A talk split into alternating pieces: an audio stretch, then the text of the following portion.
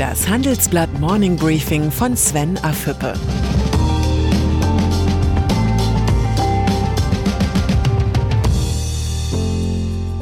Guten Morgen allerseits. Heute ist Freitag, der 1. November, und das sind heute unsere Themen. Revolution in der Autoindustrie, Abschwung oder Dauerkrise, Olaf Scholz greift an.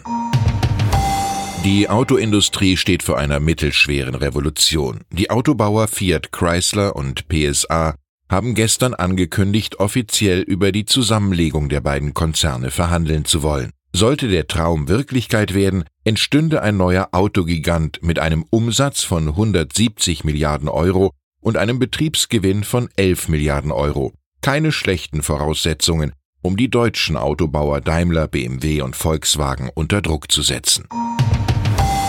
Noch sind viele Fragen offen, auch die nach der Zukunft von Opel, der zum französischen PSA-Konzern gehört. Entsprechend groß ist die Verunsicherung in dem Rüsselsheimer Konzern. Dabei sollten Management und Mitarbeiter zuversichtlich die Fusionsverhandlungen abwarten. Immerhin ist es Opel unter Vorstandschef Michael Lohschäder gelungen, nach Jahrzehnten chronischer Verluste wieder Gewinne zu machen. Der Erfolg sollte den Opelanern Selbstbewusstsein geben. Anderenfalls gilt die Lebensweisheit, wer sich klein macht, wird klein gemacht. Handelskrieg, Brexit, schwache Konjunktur in China. Die deutsche Wirtschaft steckt in einer schwierigen Situation. So lautet der Befund der aktuellen Titelgeschichte So gefährlich wird der Abschwung. Die Gewinne gehen spürbar zurück, etliche Jobs stehen auf dem Prüfstand. Sollte die Wirtschaft auch im dritten Quartal geschrumpft sein, steckt Deutschland in einer technischen Rezession. Von einer schweren Krise scheint Europas größte Volkswirtschaft noch entfernt. Das ist keine Rezession, die uns in Angst und Schrecken versetzen müsste. Das sagte Gabriel Felbermeier, der Präsident des Kieler Instituts für Weltwirtschaft. Ein Grund zur Entwarnung ist der Satz allerdings nicht. Sollte US-Präsident Donald Trump doch Autozölle gegen Europa verhängen oder es zu einem ungeregelten Brexit kommen, sind die Prognosen hinfällig. Das ist das Schicksal der Exportnation Deutschland, die mit dem Rest der Welt aufs engste verbunden ist. Möglichkeiten, eine echte Krise zu verhindern, hat die Bundesregierung genügend. Allein ihr fehlt der Wille. Handlungsbedarf kann auch Vizekanzler Olaf Scholz nicht erkennen. Im Interview mit der Süddeutschen Zeitung erklärt der Sozialdemokrat stattdessen, was ihn gerade umtreibt, der Kampf um den SPD-Vorsitz und eine mögliche Kanzlerkandidatur. Die Partei schneide in den Umfragen zwar nicht sonderlich gut ab, er persönlich erhalte aber gute Werte. Ich muss den direkten Vergleich mit Frau Kramp-Karrenbauer oder Herrn Habeck nicht scheuen, sagt Scholz. Da spricht ein Politiker, der Rückenwind spürt. Das Selbstbewusstsein des Vizekanzlers ist so ausgeprägt, dass er eine Neuauflage der Großen Koalition ablehnt. Deutschland braucht eine Regierung ohne CDU und CSU. Man merkt doch, wie die Union wie Mehltau über der Republik liegt, sagt Scholz. Dass die SPD bei der Landtagswahl in Thüringen nur noch gut acht Prozent der Wählerstimmen erhalten hat, scheint in Vergessenheit geraten zu sein.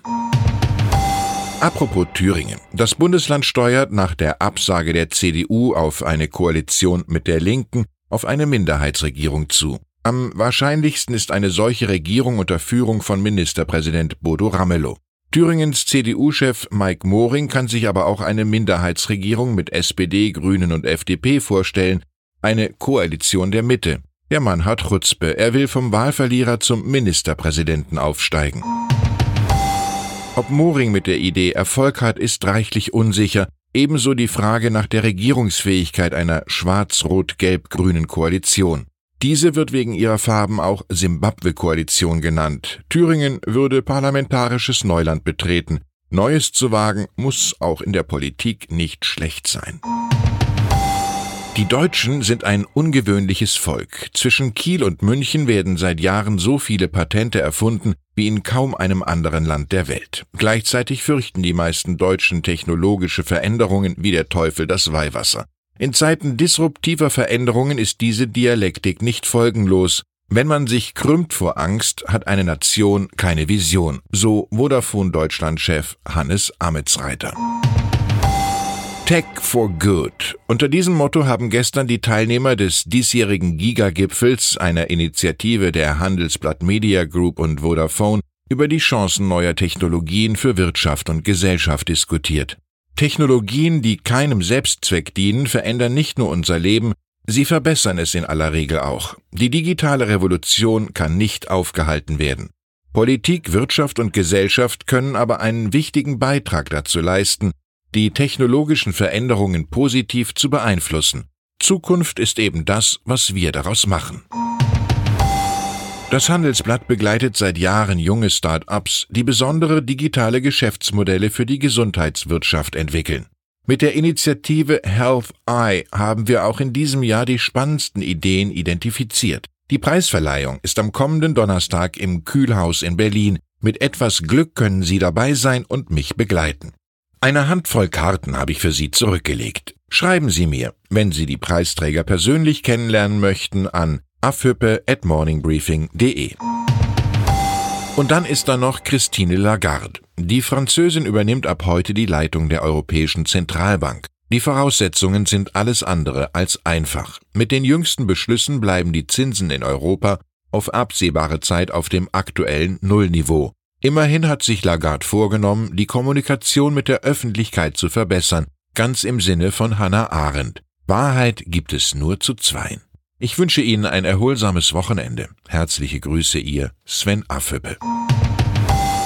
Hören Sie nun noch unsere Highlights der Woche. Die Persönlichkeit der Woche ist Christine Lagarde. Am heutigen Freitag wird Lagarde Chefin der Europäischen Zentralbank. Die Französin will die Kommunikation mit den Bürgern intensivieren. Die Zahl der Woche ist minus 2,1. Die Energiepreise in Deutschland sind im Oktober erneut gefallen um 2,1 Prozent. Damit waren sie ein maßgeblicher Treiber dafür, dass die Inflationsrate auf den niedrigsten Stand seit Anfang 2018 fiel. Und das Zitat der Woche kommt von SPD-Generalsekretär Lars Klingbeil. Wir müssen aufhören, uns auf Gipfelveranstaltungen gegenseitig zu beklatschen und stattdessen dafür sorgen, dass die Digitalisierung endlich Fahrt aufnimmt. Jetzt noch ein Hinweis in eigener Sache. Change Made in Germany. Unter diesem Motto treffen Sie die wichtigsten Entscheider der deutschen Industrie beim Handelsblatt Industriegipfel 2019. Am 12. und 13. Dezember sind Sie zu Gast bei ThyssenKrupp in Essen. Mit dabei sind unter anderem Annalena Baerbock, die Bundesvorsitzende der Grünen, der chinesische Botschafter Ken Wu und Hans van Bielen, der Vorstandsvorsitzende von Henkel. Mehr Infos gibt's unter handelsblatt-industriegipfel.de.